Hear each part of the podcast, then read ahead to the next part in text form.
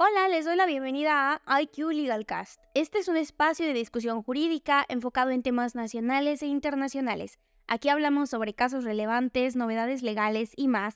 Yo soy Quetzale Cruz y me da muchísimo gusto saludarles el día de hoy. Estamos solitos y solitas aquí, pero justo, justo traigo un tema muy interesante. Para quienes me siguen en Instagram y me han visto por ahí, estoy por dar una clase está ahorita abierta la convocatoria para este curso sobre mujeres artistas y activistas, que es una colaboración con Ellas Artes y es una clase divina, de verdad he estado trabajando durante meses en esta clase y está increíble, por lo cual quiero contarles un poco de los hallazgos que he estado teniendo respecto de este curso, que una parte se enfoca en derechos humanos, como introducción a los derechos humanos, pero la otra está enfocada en los perfiles de las mujeres que han transformado la historia alrededor de los derechos humanos. Y justo una de ellas es Ruth Bader Ginsburg, de quien les quiero hablar un poquito hoy, porque no sé si les ha pasado, pero creo que es súper famosa y todo el mundo sabe que fue una abogada muy destacada de la Corte Suprema de Estados Unidos, pero realmente es como, ok, pero ¿qué más? O sea, como en qué casos participó, de qué fue la cosa, algo así. Parte de lo que he estado preparando para esta clase es como estudiar más a fondo quién fue, qué hizo, su historia, no solo de ella, sino de otras mujeres súper destacadas en la historia.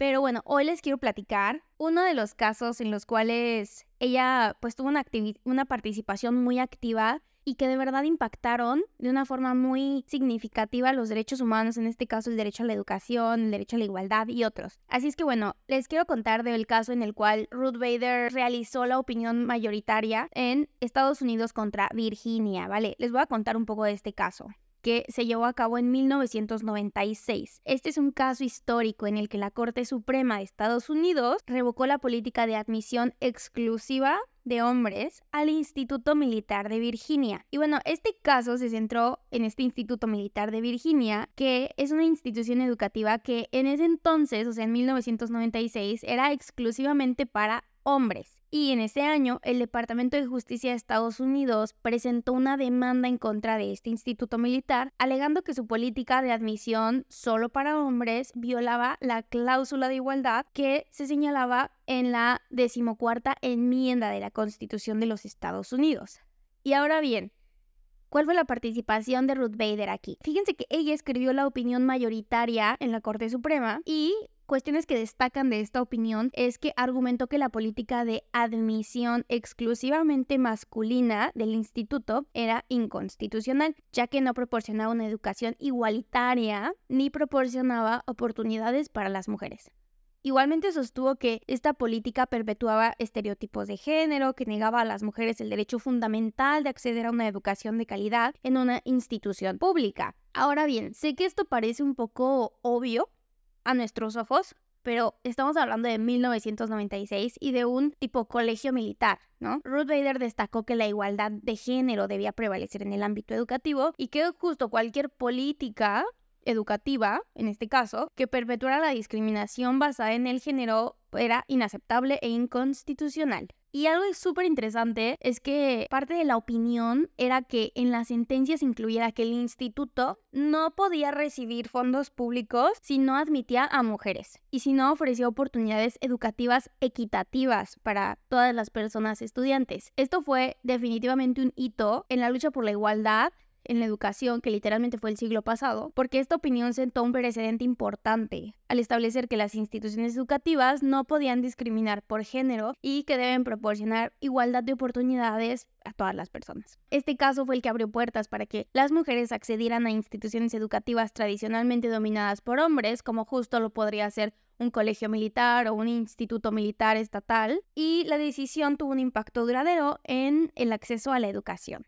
Pero quiero contarles qué pasó después, ya que estamos aquí en el chismecito del caso. Tras esta sentencia, el Instituto Militar contempló la opción de privatizarse, o sea, con tal de no respetar y no seguir lo que se estaba dictando en la sentencia o lo que se estaba condenando, porque justo aquí el tema es que era una institución pública. Entonces dijo, ah, pues me hago privada. Entonces, de esa forma buscaba eximirse de esta decimocuarta enmienda y por lo tanto de la sentencia. A partir de esto es que el Departamento de Defensa advirtió a la escuela que si hacía eso de privatizarse, retiraría todos los programas de ROTC, que es un programa universitario que ofrece el Departamento de Defensa a escuelas y universidades de Estados Unidos que preparan a jóvenes para que se unan a las Fuerzas Armadas de Estados Unidos. Y bueno, como resultado de esta acción del Departamento de Defensa, o sea, de amenazar con retirar este programa ROTC, el Congreso realizó modificaciones a la ley para prohibir que se pudiera retirar este programa ROTC. O sea, básicamente hasta el Congreso está apoyando que esta institución continuara siendo únicamente para acceso de hombres. Sin embargo, a partir de la sentencia fue que en este instituto militar, el objeto de la controversia, ya se había votado a favor de admitir a mujeres y no volvió a tratar la cuestión, entonces ya estaba hecho, o sea, como que fue en vano que se modificara la ley, básicamente, porque justo este Instituto Militar de Virginia era la última universidad pública que era exclusiva para hombres en Estados Unidos. Y algo interesante fue que Ruth Bader, le dijo a los cadetes del Instituto Militar de Virginia en el 2018 que sabía que su opinión habría hecho del instituto un lugar mejor y que estaba segura que apreciarían lo mucho que podrían aprender de las mujeres en la institución. Y bueno, ¿cómo impactó esta sentencia? Como saben, y si no les cuento, justo en Estados Unidos este sistema de precedentes judiciales es muy importante. Entonces, los casos que se resuelven hoy sirven de base para realizar interpretaciones legales en controversias o casos del mañana para argumentar que no puede existir discriminación por motivos de género. Así es que bueno, está súper interesante. Este es solo uno de los casos. Hay distintos que se me hacen muy interesantes. Por ejemplo, hay otro de igualdad salarial, hay otro sobre elecciones en Estados Unidos, en donde Ruth Bader tuvo un papel muy relevante.